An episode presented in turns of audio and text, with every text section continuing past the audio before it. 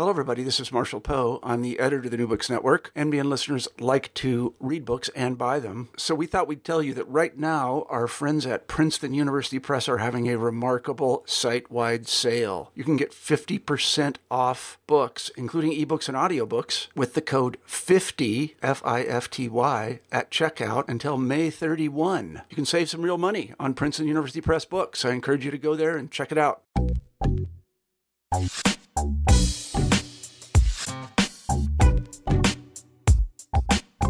It is no secret that although we are perhaps less enamored with history, from flying cars to robot maids, popular culture is full of depictions of what we think the future will be like. Artists and inventors and designers have been discussing what the future may be like for a long time in Western culture.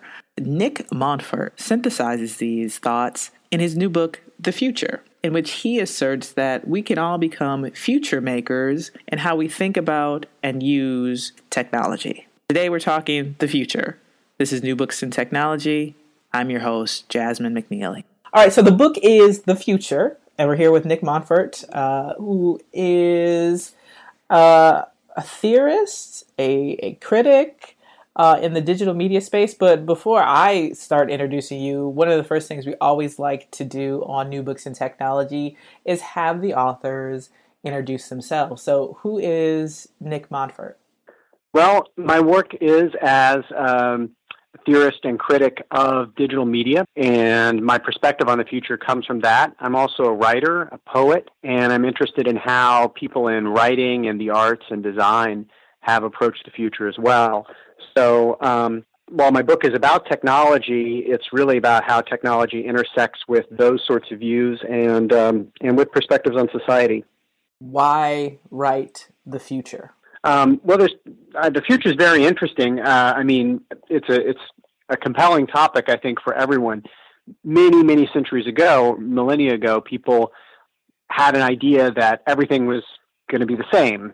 That um, there wasn't any point in thinking about the future. Or at most, there would be seasonal changes. There'd be cycles, but uh, but you know, since um, the uh, since the Enlightenment and uh, um, also since the the 20th century and um, uh, issues that have come to light with climate change and with the effect of man's presence on the Earth, um, people have seen that the future can uh, change for better or for worse. Um, people have been very concerned about it. Um, so there's been a lot written about the future from sometimes sort of disciplinary perspectives of future studies. But my interest in it is how people working in technology um, and uh, somehow connected uh, with new technologies um, have uh, imagined a better way for people to live together, a better way for technology to um, improve on the way people think, to improve on uh, the way people learn, um, uh, to make for better societies. And um, rather than just you know sort of disrupting things in order to uh, to make money, they've um, come together with uh, um, ideas about technology and society um, that uh, uh, that have had a tremendous impact. Personal computing being being one of them. Um, so I tried to draw out lessons from what different people um, who have worked along these lines um, have have done in engagement with the future. What makes their perspective so interesting?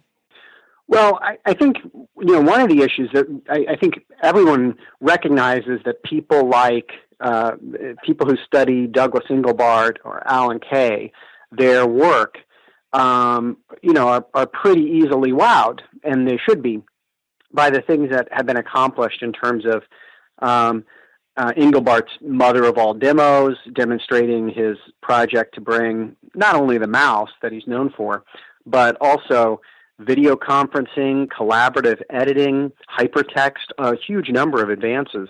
Um, to this this crowd, you know, even before the 1970s, Um, and then Alan Kay's project, he, he, who Alan Alan Kay was in the audience there, who went on to think about personal computing and notebook computing, and develop and to develop these very humanistic, you know, personal ideas of what the computer can do, and how it can make a difference in lifelong learning. Not just, I mean, he was interested in in uh, young young learners, but it applies to um, um, uh, people throughout their lives um, and uh, and and developing you know uh, these these sorts of perspectives.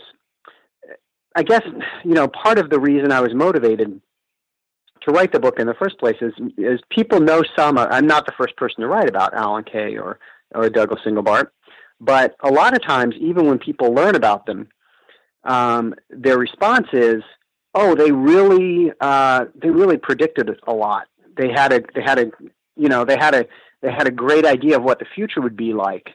Um, uh, they were really smart. You know, they they um, uh, uh, they came up with these great predictions, and uh, to me, um, that is really missing the point because, in fact, uh, what uh, Engelbart, Kay, also people like Vannevar Bush, Ted Nelson, and then, as is more widely recognized, you know, Tim Berners Lee, what these folks uh, accomplished with digital media wasn't prediction.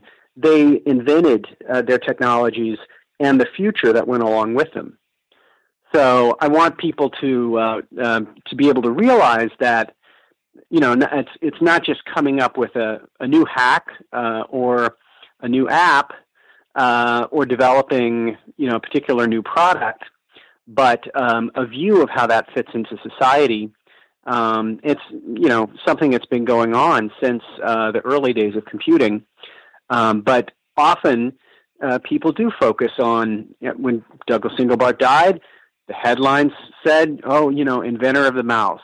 Um, uh, that was how he was remembered, and that's really a minor part of what he did. That was one piece of a, a tremendously influential system to do what he called augmenting human intellect he wanted computers to be able to help us think better.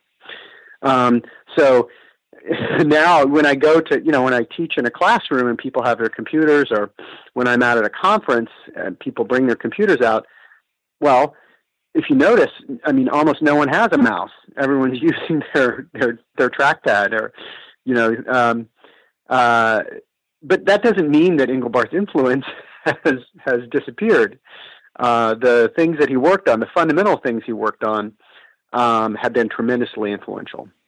Hmm.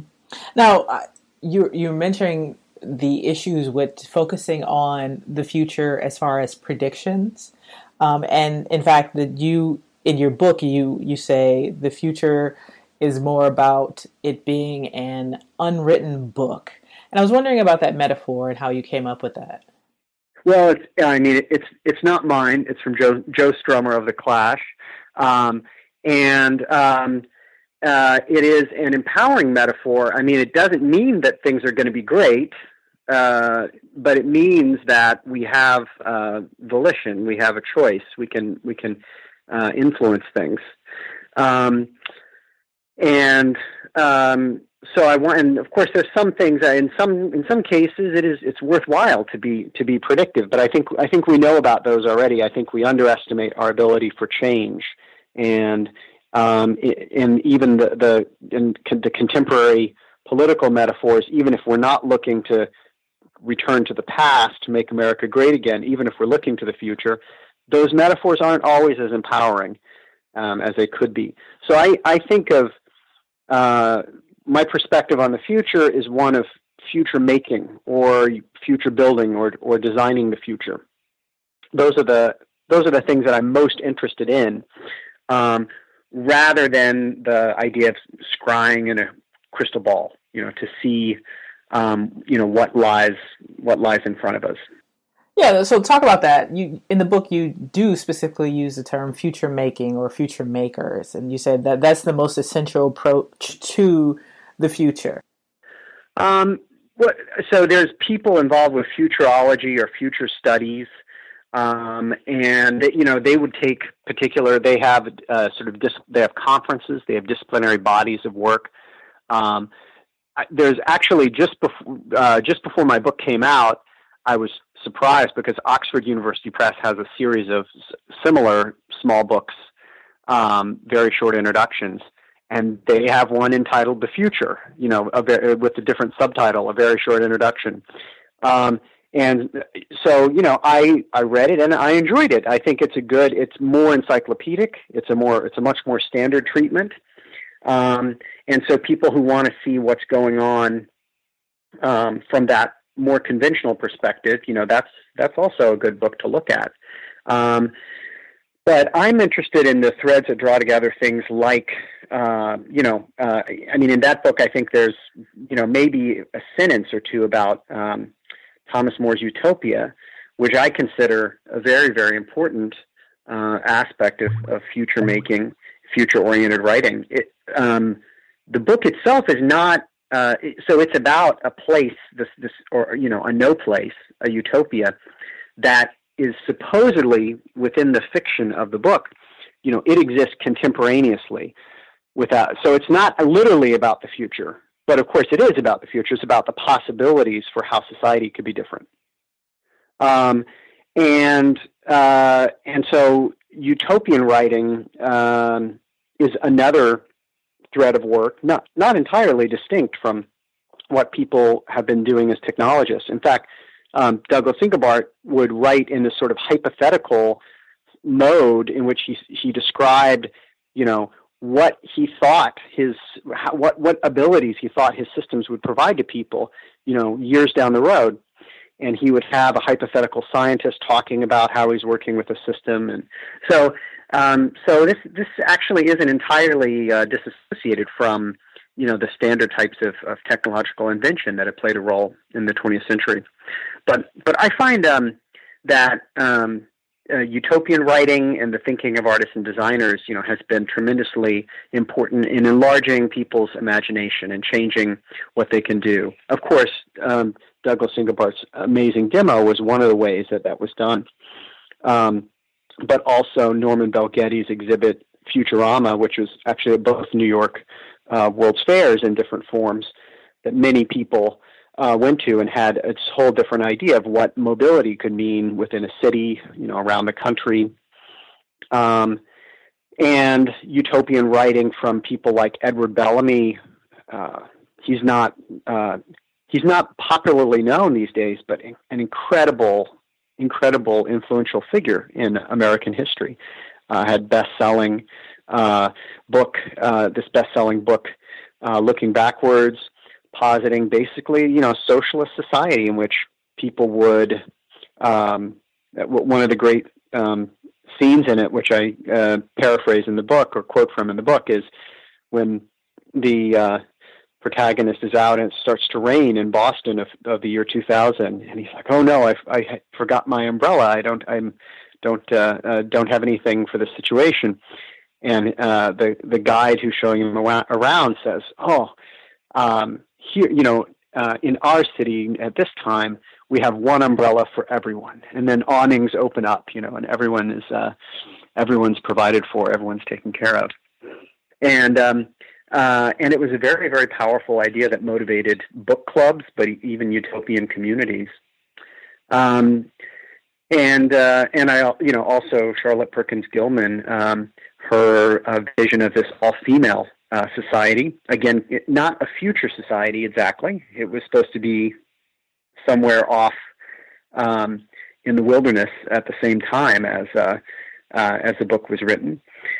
That these explorers find and there's some you know sort of absurd elements to how they reproduce uh, without um, you know ha- having more than one uh, uh, biological sex and so on but it's not really the book isn't about that it's about this this um, question if women did have a society where uh, you know they live by themselves wouldn't they be able to do everything wouldn't they be able to, you know, govern themselves and you know build uh, housing? And I mean, what what would be the problem? Um, and sort of put this forth and demonstrate it in a way that, amid some, uh, you know, a more absurd, outrageous aspects, there's also this this plausibility in it.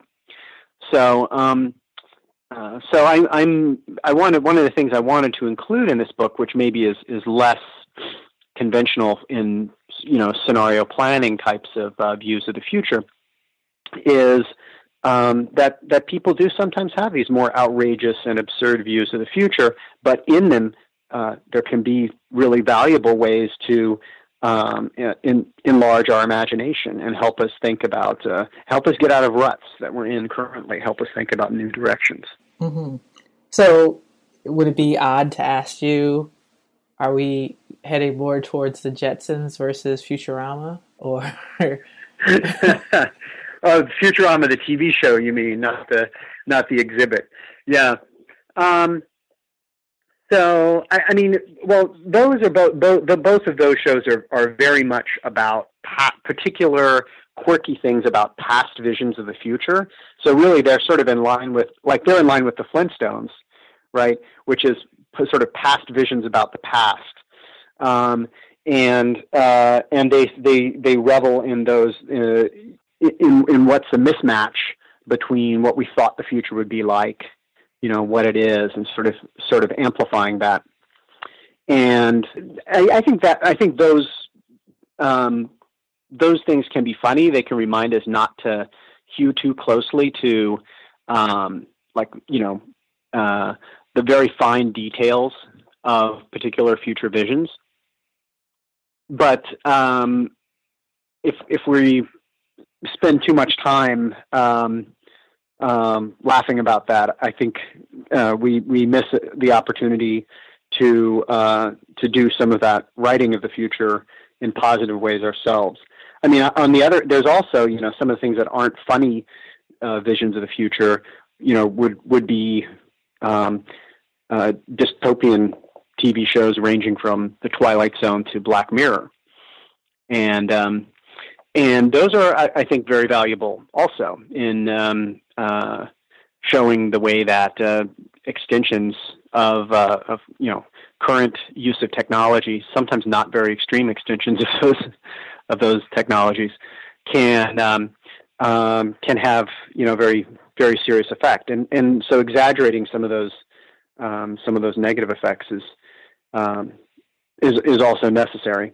I think in in, in many ways it's more necessary because um, if there's something that's good about a technology, then um, there's many actors in society that have uh, a motivation to let people know about this, right? They, they, that you know the corporations that are putting forth these positive uh, products that uh, offer a good future want you to know. Um, if there are things that are problematic, then we have to turn to um, other views from uh, writing, from art, um, uh, and from these types of dystopian shows and imaginations that might um, offer us uh, some pause. Since we're on the we're on the subject of visualizations perhaps then of what people think the future is whether that's you know the cartoons i mentioned the jetsons and futurama but also as we're mentioning now black mirror and say divergent series kind of uh, books or hunger games quite frankly. I was wondering what is the what has been the influence of media film newspapers obviously books we've we've been talking about that on and portrayal and, and the portrayals of the future on public consciousness or public ideas of what the future is? Um, well, I think it's I think it's been uh, quite strong because I think that um, uh, the future is um, uh, a, a, site for imagination. Right, it's a place where uh, people um, uh, individually and collectively um, are thinking about what uh, what the consequence of current technologies are, um, what possibilities are for uh, better and newer types of social organization, um, for uh, living in cities in in you know more positive ways, um, and so um, I guess one of the things about different forms of media, um, you know, I've, I've uh, some of the book deals with the work of the futurists, the Italian futurists, very problematic uh, uh, literary and art movement. Um, some of it deals with utopian writing. Um, but there's also certain things that, um, on a different scale, that different sorts of media productions are really the only the only things that can afford, uh, uh, you know, particular new new sorts of uh, visions and insights. So to go back to the you know the the uh, World's Fairs, um, General Motors sponsoring these Futurama exhibitions in New York. Um, you know, provided um, this immense uh, vista, this aerialized view. People were taken, um, you know, over this the scene of what it this diorama of what um, uh, what uh, we could hope for in terms of uh, automotive uh, liberty, you know, in the U.S. Um, and um, that's something that it's that would would have been hard for you know one person like Edward Bellamy or Charlotte Perkins Gilman um, to develop in the same way. In some visions, when you're talking about how um, you know urban space might be reorganized, uh, or uh, our ability to n- not perhaps urban space uh, reorganized, but our ability to get around uh, and uh, our possibilities for different sorts of of uh, mobility and different directions for for use of space. Um, that's something that uh, it might be hard for an individual writer to um, to deal with. I mean, there are influential books by by uh, um, uh, individual writers, um, but you know, it might be something that um, uh, a different sort of uh, media depiction that has more investment in it, you know, is useful. So, um, and then you know, something like the sort of um, uh, the way that the, the visual design of, of Minority Report, you know, contributed to its uh, uh, dystopian edge. Again, you know, it's it's hard, even though it's it's based on a based on a story, based on a Philip K. Dick story, but it's hard for that uh, um, to um, make its point as effectively um, without uh, big budget um, filmmaking. So I, I think there's a point. That I, I don't I don't think that um, anyone owns uh, the imagination of the future, but I do think that there's uh, different useful perspectives on the future, and um, so uh, someone putting forth a utopian story or novel might be very well equipped to give an individ- individuated sort of humanistic perspective about what a single person's experience of the world is like and how uh, a different future building and future making might influence that. And then um, some things wait upon um, a larger budget sort of implementation in different ways. If you if you really want to show the uh, sort of God game uh, third person um, omniscient view of uh, of uh, what this uh, uh, imagined society is like, then um, that will probably have to come together with um, different sorts of resources, different media resources. Yeah. So we've been talking about like technology, whether it's communication te- technology or other kinds of technology, and kind of uh, making the future. But is there a possibility of a future without the technologies that we've come to know, or innovations from technologies that we're used to now?